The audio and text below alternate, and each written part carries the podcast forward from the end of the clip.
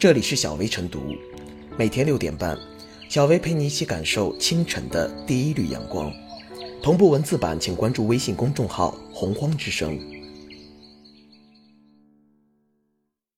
本期导言：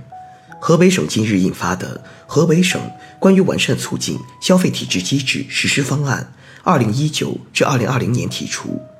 落实带薪休假制度，鼓励错峰休假和弹性作息。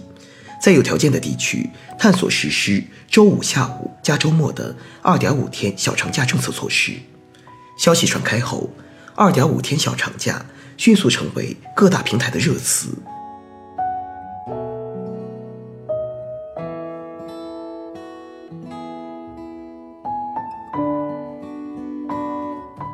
先把双休落实到位，再实施二点五天小长假吧。二点五天小长假并非新鲜事，早在二零一五年，国务院办公厅印发的《关于进一步促进旅游投资和消费的若干意见》中，首次提出了二点五天小长假，并指出，通过带薪休假制度，鼓励错峰休假，鼓励弹性作息等，以带动旅游消费需求。显而易见，河北省出台的休假方案乃是落实国务院的政策，属于既定范围之内，并无超前的内容。可是，目前虽已有十余个省份出台了鼓励二点五天休假的意见，但绝大多数地区尚未落地，仍停留在文件层面。此次河北省的二点五天小长假政策能否落地，也是一个问号。毕竟文件只是鼓励探索实施，并未出台具体细则，恐怕基层还是会以观望为主。休假权是劳动者合法权益，每一位劳动者都享有平等的休假权利。我国的休假制度经历过多次变革，从最初的周日休假过渡到大小周休假，再到目前的双休日制度。总体而言，是在缩短工作时间，延长劳动者的法定休假日。这符合社会发展规律，也跟社会生产力效率提高、民众休闲愿望增强有关系。目前，政府机构、事业单位、国企、外企等休假管理制度较为规范，执行力较好。而大部分民企、私企、个体经营者的双休日制度没有落实到位，职工仍是一周休一天，甚至一个月休两到三天。在双休日都未能全面执行的大环境下，要让二点五天休假制度落地，恐怕更不现实。而且，现在部分地方基层单位、企业面临任务繁重、加班加点无序的工作状态，诸如白加黑、五加二。七乘以二十四小时等无节制加班，让劳动者身心疲惫，连最基本的作息时间都不能保障，就不用遑论带薪休假了。更何况，二点五天小长假还涉及行政单位与企业、市民的工作衔接问题。如果衔接不同步，会出现延误群众办事的情况。虽然增加半天休息，但有的工作交接不便，反而会降低工作效率。如一些窗口部门、医院等，因此实行二点五天小长假还需有严格的配套措施，需要在此基础上进一步探索。显而易见，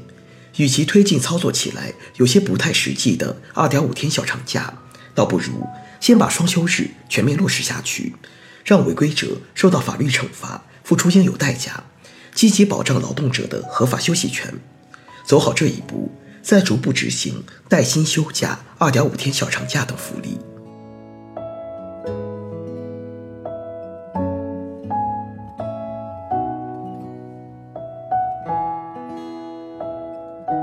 比二点五天小长假更重要的是改善休假体验。尽管在舆论场上很新鲜，但二点五天小长假本身并不是新概念。二零一五年八月，国务院办公厅印发。关于进一步促进旅游投资和消费的若干意见，其中就提到鼓励弹性作息，有条件的地方和单位可根据实际情况依法优化调整夏季作息安排，为职工周五下午与周末结合外出休闲度假创造有利条件。在二零一五年，一些地方的个别单位已经试水二点五天小长假。其实，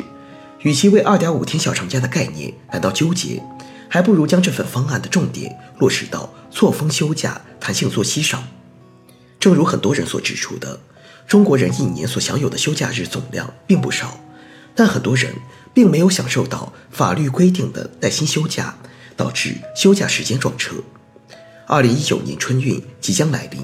近年来，春运除了承载传统上中国人阖家团圆的功能，还满足着人们外出旅游的需要。国庆节和春节是仅有的两个法定七天长假，对于很多职场人士来说，也是少数有可能开展长距离旅行的假期。因此，尽管这些年民航、高铁、公路等交通部门的运力不断攀升，但当国人同一时间点集中休假时，休假的体验和休假质量都有所下降。既然公众呼吁带薪休假已有多年，而错峰休假既能疏解拥挤的人流，又能有效降低出行成本，那么为什么带薪休假制度的落实依然不尽如人意？观念问题。或是限制带薪休假在国内普及的重要因素。不少单位并不是没有带薪休假制度，但是不同于法定节假日的大锅饭，尤其在竞争氛围浓厚的企业中，员工如果主动放弃年假，就会被视为努力和勤勉。久而久之，企业里很多员工就会放弃年假，从而阻碍了带薪休假的实施。在国人的传统观念中，勤劳被放在主流价值观的重要位置，但适当的休假和勤勉并不矛盾。旅游活动牵涉到交通、酒店、餐饮、景区管理等各方各面的经济活动，旅游业是高度综合的产业，它对国民经济的全面发展有着显著带动作用。开开心心休息几天，不仅起到了劳逸结合的效果，还赋予了更多人通过勤勉工作改变人生的机会。当代年轻人价值观开放，消费意愿强，向往个性化的生活状态，旅游在他们的闲暇时光中占较高的比重。然而，很多用人单位往往赋予工作年限长的员工更多休假时间，出现老人休太多，年轻人休不够的局面。因此，在落实带薪休假和错峰休假的制度设计上，不能遗忘年轻人的合理需求，要平衡不同员工的需求。让带薪休假的意义落到实处，不管是探索二点五天小长假，还是实施带薪休假，都是落实员工休假权、推动错峰休假的积极尝试。随着社会发展进步，员工休假也要从简单的追求数量，转为提高休假的质量，完善假期安排的结构，让多数人感到休假物有所值，而不是在拥挤的人潮中度过紧张的假期。这应是下一步休假制度改革的着力方向。